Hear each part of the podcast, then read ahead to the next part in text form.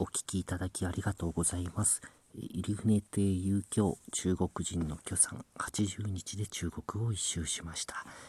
これは初めて中国で宿泊した時の話です。えー、一人で泊まりました。あの、許さんとお茶う前ですね。えー、成田からウルムチに向かうのに生徒で一旦乗り換えをして乗り継ぎ。で、まあ、あ一晩明かさないといけなくなった時です。許さんから、まあ、許さんがチケット取ってくれて、あの、連絡来ましてね。入船さん、乗り換えの時間5時間ありますけど、どうしますか？ひょっとして空港で泊まりますか？って来たんですよ。で、あ、空港にそういう簡易宿泊所があるんですか？って聞いたら、いいえ、ひょっとしてベンチで寝ますか？ってひょっとしてベンチでは寝たくないですよね。あと、まあ、なんて言うんですか、あの、まあ、疲れは当然、まあ、ずっと飛行機に乗ってあると思うんですけど、あの、防犯意識ですよね。あんまり治安がいい国だというイメージがありませんから、で、許さんがまあ宿を取ってくれて、その写真も送ってくれたんですよ。写真見るとすごく綺麗な内装で、あ、こんないいところなんだってのちょっと意外でした。で、Q さんがあの、ホテルの人、迎えに来てくれますから。あ、いいホテルだなって思いまして。歩いて空港から10分ぐらいの場所です。それでもホテルの人迎えに来てくれます。ああ、いいところだって。で、まあその、成田からその生徒に着きまして、で、京さんの話だと、えー、その、到着口ですよね。そこで迎えが来てるって言うんですよ。で、まあ他にもお客さんいますから、迎えの人なんか大勢いて、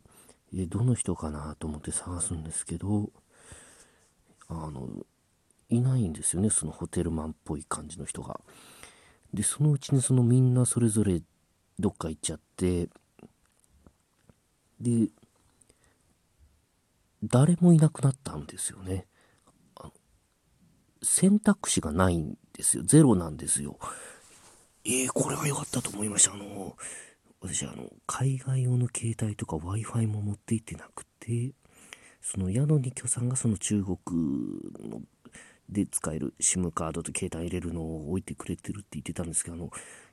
居さんと連絡が取れないんですよ。その迎えがいないのに。で、何かの間違いだ、何かの間違いだって思いながら、その空港をちょっとうろうろして2階の出発ロビーにいるかなと思ってたら、の、電気も消えて真っ暗で、んちょっと寝てる人とかもいて怖くて、で、降りてきて、そんな隅々まで2周ぐらいして、で、あの、どうしようって思ってたら、2周目にその到着口のところに人が1人いたんですよ。で、スケッチブック持ってて、それに僕の本名が亀井って言うんですけど、亀井って書いてあるんです。あの、字が中国の字なんで、ちょっと亀の字が違うんですけど、まあ、意が多分、意と、あの、雄一郎の位置が一緒だったんで、あ、これだって思って。で、あの、もう、こういう気、それ、なんていうんですかね、あの、そのスケッチ服持ってる人がですね、格好がですね、あの、薄汚れたダウンを着た、町のあんちゃんなんですね、若い20代ぐらいの人で。ホテルマンには見えないんですよ。あの、なん、なんていうんですか、あの、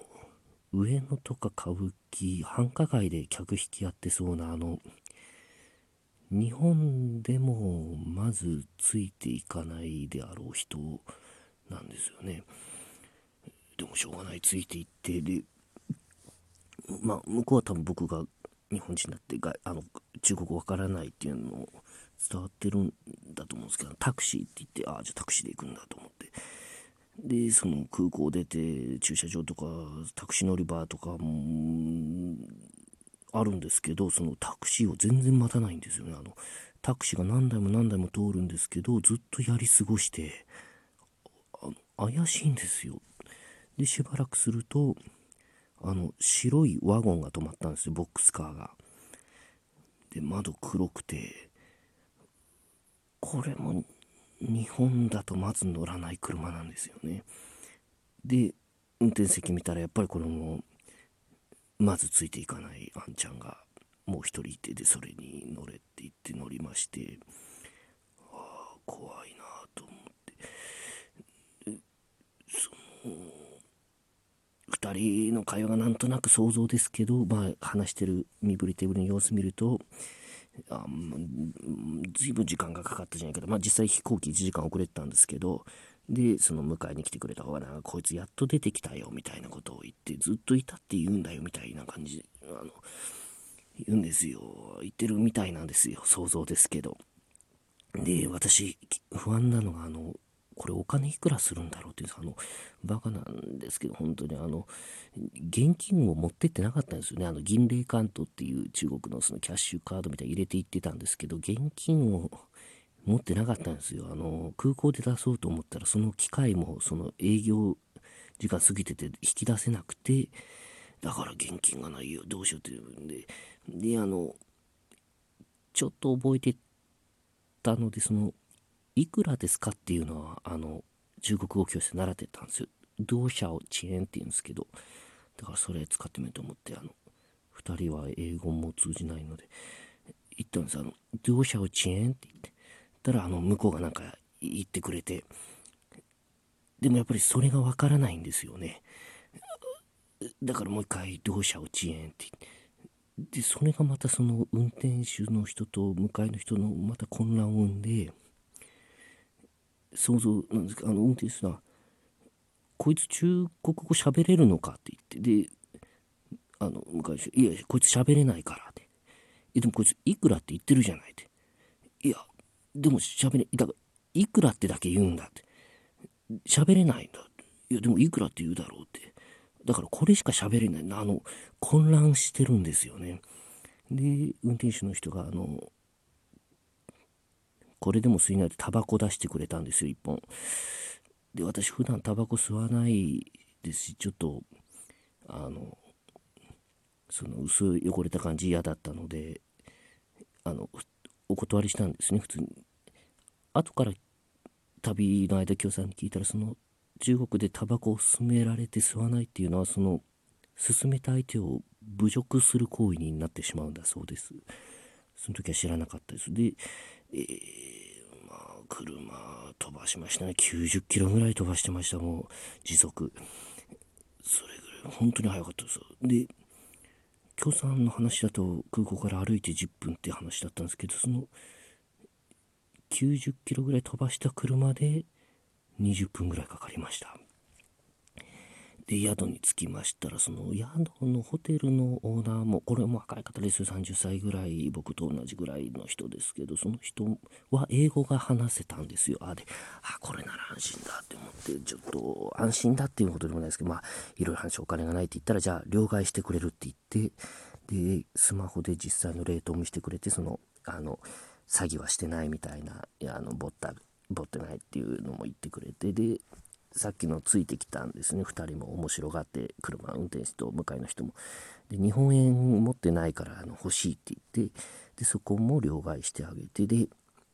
まああのホテルの中じゃあ行きましょうって言ってもう電気消えて暗い廊下を通って2階上がってで言うんですよねお長い語であの「Don't worry、um, this hotel's security is perfect」心配しないでうち安全だからって言って。で部屋開けてみたらあの写真と違うんですよね。やっぱりあの全然違うんですよね。あのプリクラプリクラで撮ったのってぐらい違うんですよね。でその窓開けて、まあ、ベランダがあるんですけど、セキュリティーズパーフェクトって、